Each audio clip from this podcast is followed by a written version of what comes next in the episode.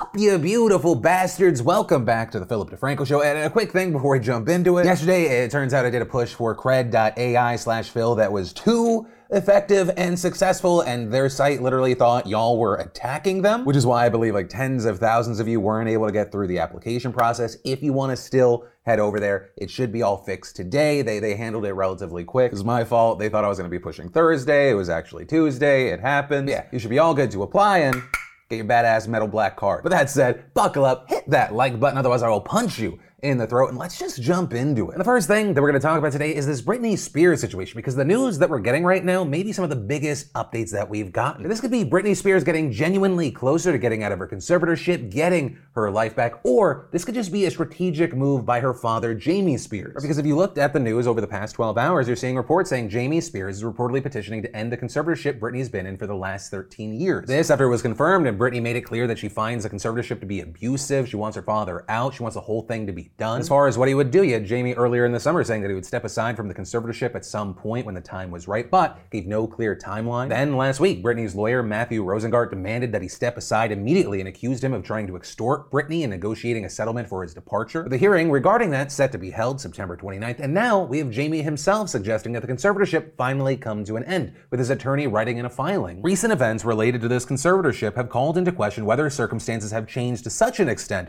that grounds for establishment of a conservatorship may no longer exist. And adding, as Mr. Spears has said again and again, all he wants is what is best for his daughter. If Miss Spears wants to terminate the conservatorship and believes that she can handle her own life, Mr. Spears believes that she should get that chance. And this, of course, is a potentially huge, huge moment for Britney and the Free Britney movement. But, of course, there are still more steps to come. Rosengart making it extremely clear that he wants to investigate Jamie Spears over potential misconduct, also doubling down on that statement, celebrating in recent news, saying, I think exposes his misconduct and improper plan to hold his daughter hostage by trying to extract a multi-million dollar settlement Mr. Spears has now effectively surrendered. To the extent Mr. Spears believes he can try to avoid accountability and justice, including sitting for a sworn deposition and answering other discovery under oath, he is incorrect, and our investigation into financial mismanagement and other issues will continue. With Rosengart also slamming Jamie's team for allegedly inappropriately leaking the petition to the media before it was served on counsel. There's also been tons of speculation as to why Jamie is making the choice to end this, especially since he asked to end it without a medical evaluation, and according to TMZ here, he's calling their bluff. Multiple sources say Jamie believes Britney has not gotten better, he thinks she's gotten worse. With that report continuing that Jamie doesn't actually want the conservatorship to end, especially not without an evaluation. Quote, Jamie does not believe the judge would terminate the conservatorship without a mental evaluation, and he has said privately he's sure the evaluation would present an insurmountable case to maintain the conservatorship. So he would get what he wants, maintaining the conservatorship while also ending the lingering attacks targeting him. But a big thing that I want to note there is that is all speculation, right? We're gonna have to wait and see what actually happens, what develops. Because honestly, for the most part, we're on the outside looking in. Is this Jamie Spears effectively just trying to avoid accountability? Is this some strategy to actually maintain his position? Yeah, we'll have to wait and see. But in the meantime, of course, I'd love to know your thoughts in those comments down below. Then, in what's going to easily be one of the most divisive topics in today's show, which is crazy because we're also talking about abortion today, let's talk about Joe Rogan. This was one of the most heavily requested stories today. So, if you missed it, one of the biggest podcasters in the world last Wednesday announced that he was diagnosed with COVID 19 the Sunday before. And saying that once he found out, he threw a whole slew of medications at it, right? The whole kitchen sink. Or saying monoclonal antibodies, Z Pack, prednisone, vitamin drips, and what has become the highlight for topic of conversation, ivermectin. And before we go further, I, I just want to say this is where people on both sides are getting me pissed off. I'm not saying it's an equal amount, but it's where I'm getting pissed off. When I first covered this story, I made a joke about monoclonal antibodies being the smart kid in the group project. Or based off of all the good research right now, it appears that that is the thing that's helping people the most out of anything that was listed here. But to my friends on the left or vaccine supporters or however you identify,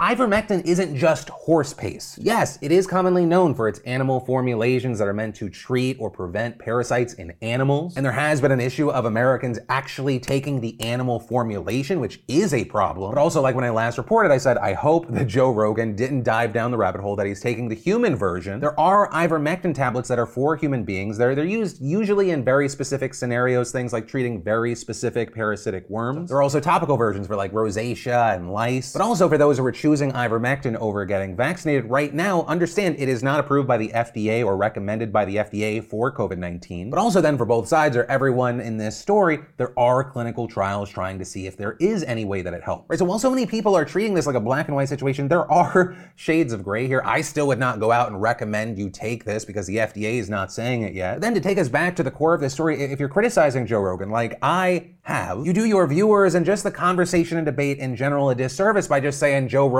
is gobbling up horse pace without further looking into the story. Joe Rogan on his podcast yesterday even addressing how some places are reporting on this, even talking about potential litigation. Bro, do I have to sue CNN? I don't know. I Do you? They're making shit up. They keep saying I'm taking horse dewormer. I literally got it from a doctor.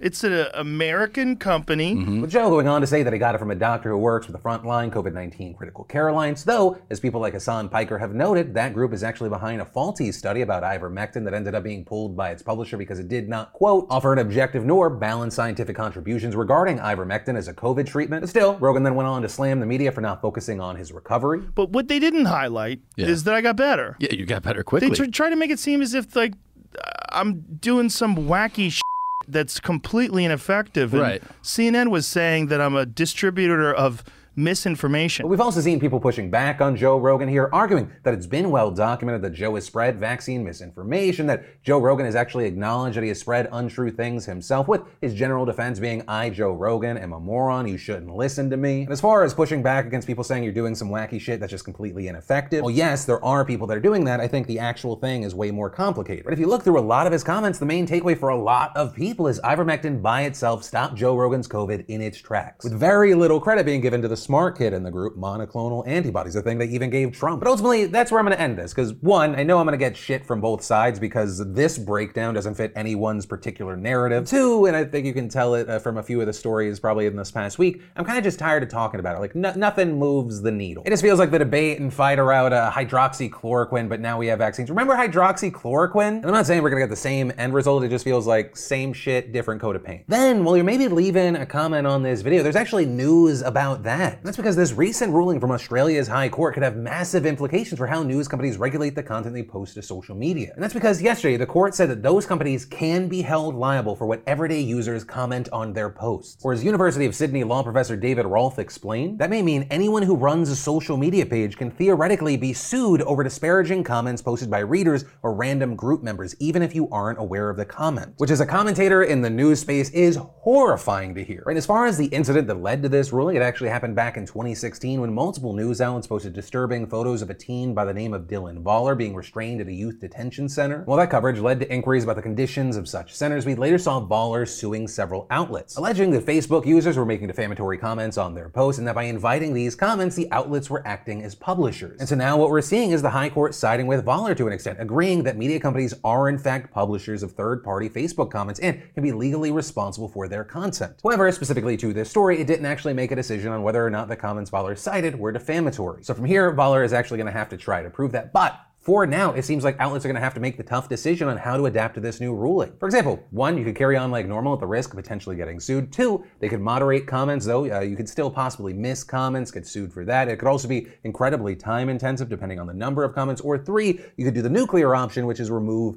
all comments. And on top of all of this, there are fears that this ruling could affect everyday users as well, since they could also, quote, be held liable as publishers where they post material to their Facebook pages and encourage engagement. So with this story, I want to know, does this ruling make sense to you? Do you see this as accountability online or no? Is it wrong to, as a one Gizmodo writer put it, hold users responsible for the content of complete strangers? Personally, I'm shooting this over to my legal team to figure out what the hell we should do, if there are any international implications here, because I would hate to have to ban comments. So yeah, for a number of reasons, I'm to be keeping my eyes on this story, and yeah, let me let me know what you think. But from that, I want to take a second to thank the fantastic sponsor of today's show, NordVPN.com/Phil. You know, if you're a longtime viewer, you know that I spent the last few years telling you about NordVPN and the many reasons why you should be using it. With NordVPN, all your internet data is protected behind a wall of next-generation encryption, and NordVPN servers are ultra fast, so there's no sacrificing speed for security. With Nord, you get both, right? As you beautiful bastards know from those bathroom shows, my family and I just recently took a vacation, and I mean that's a fantastic example of where I use Nord. It's at the airport, definitely not taking a chance with my phone on a public server. The same goes from when I was making that show from the bathroom of the hotel. With Nord, I'm always protected. With their strict no logs policy, they don't track, collect, or share your private data. So make NordVPN a part of your online security plan. Head on over to nordvpn.com/phil right now to get a huge huge discount on a two-year plan. Plus, you get a bonus gift of four additional months free when you sign up today. And it's risk-free with Nord's 30-day money-back guarantee. So what are you waiting for? Go to nordvpn.com slash Phil. Then let's definitely talk about Texas Governor Greg Abbott in the news. Right now getting a ton of backlash for defending the state's new law that bans abortions after six weeks, which of course is before many people even know that they're pregnant. And he's specifically being hit for his defense of the fact that it does not provide exceptions for rape or incest. With most of this stemming from a press conference yesterday where we saw Abbott respond to this reporter's question.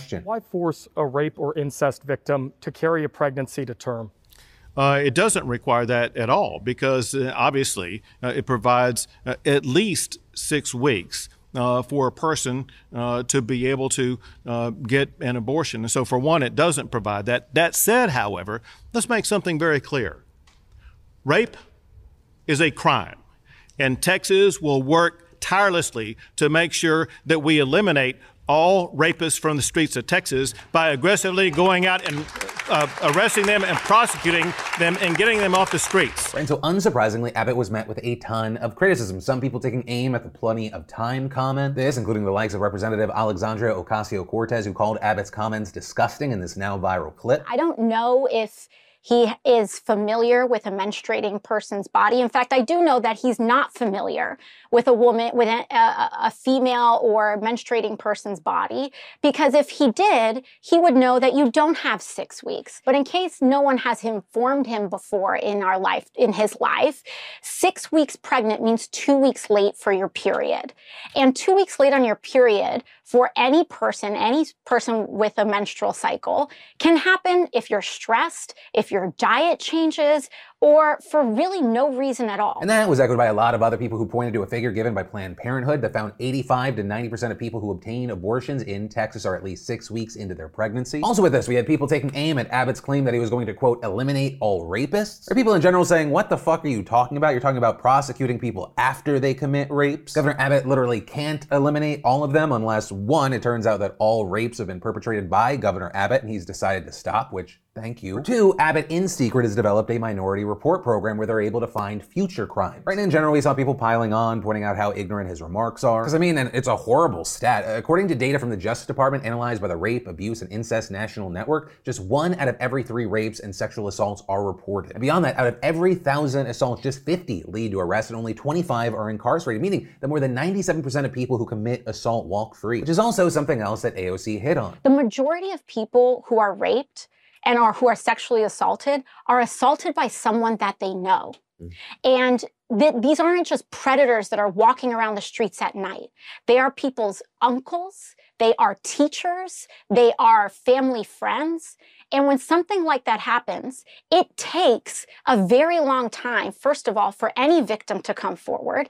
And second of all, when a victim comes forward, they don't necessarily want to bring their case into the carceral system. You know, I think that's one of the key things with this law. Yes, I know a lot of people have opinions that are black and white regarding abortion in general, a plain yes or a plain no. But I think the fact that this Texas law so specifically abandons and even targets victims, I think that's why Abbott and supporters of this bill are maybe getting getting a lot more heat than they expected. And of course, the, the weaponization of your neighbors, the tip line, all that stuff. But with this story in general, I would love to know your thoughts. Do you think Abbott's defense here is valid or no? He's talking out of his ass. Why? Why not? Any and all thoughts, let me know. Also, in related international news, we should look to Mexico making abortion headlines this week as well. With Mexico's Supreme Court unanimously voting 10 to 0 to strike down a series of laws from Coahuila state that sought to effectively criminalize having an abortion with three years in prison. Justice Norma Pina Hernandez saying that according to a secular state, the defense and autonomy of the privacy of women must be unconditional according to her life plan and presume that her decision is rational, deliberate, and autonomous, as well as the president of the court approaching the topic from a different angle, writing that the criminalization of abortion punishes the poorest women, the most marginalized, the forgotten, and most discriminated against in the country. It's a crime that in its nature punishes poverty. And in general, the ruling has been celebrated in Mexico as a major win for women's rights and means that abortions before 12 weeks cannot be criminalized. Though, of note, this may actually be a shallow victory because before the ruling, only three Mexican states and Mexico City explicitly allowed abortions. And while Tuesday's ruling does technically apply to the whole nation, it does require legal challenges in the remaining 28 states for them to go into effect locally, which will take time. Otherwise, it would require changes in state law by local legislatures, and that would actually be a huge